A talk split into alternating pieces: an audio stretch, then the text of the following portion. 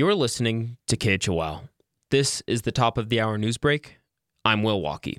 Victor Elementary School over the pass in Idaho will have to shut down for three days this week. At least seven staff members and 60 students have been absent recently, according to the Jackson Hole News and Guide, and several classrooms have had to quarantine due to COVID 19 exposure. The superintendent of the school says they can't maintain operations anymore, though he says the coronavirus is not completely to blame. Thus, this educational hiatus.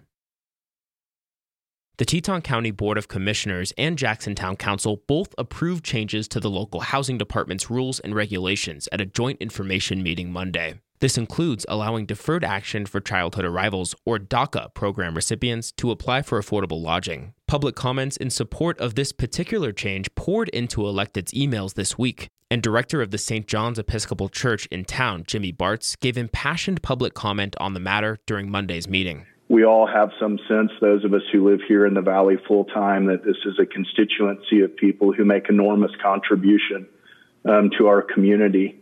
Um, and I believe that it is the right thing to do for us to extend um, for us to extend access to um, this group of people. This is an opportunity for us um, as leadership in this town to create some equity where equity has not been extended um, prior to. Other changes, which all now go into effect because they've been read and voted on three times, include shifts in how the Affordable Housing Department handles those applying for lodging with disabilities, as well as how it restricts dorm units. The Wyoming legislature is likely to hold a special session to discuss President Joe Biden's policies regarding vaccine mandates, according to the Casper Star Tribune.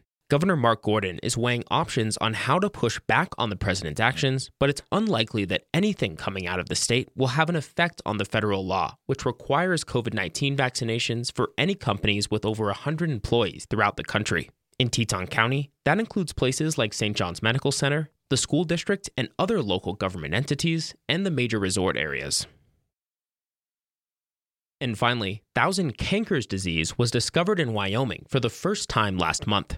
That's an invasive, destructive pest that can destroy walnut trees and spread quickly, according to the Wyoming State Forestry Division. The specimen was discovered near Cheyenne, and the state is working to find ways to treat or quarantine forests where the invasive pests, which are small beetles that aren't really susceptible to insecticides, can potentially be present. In the Front Range of Colorado, thousands of trees have been removed because of the spread of thousand cankers disease.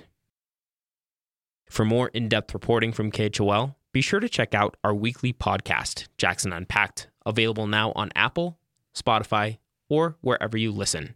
Will Walkey, KHOL News.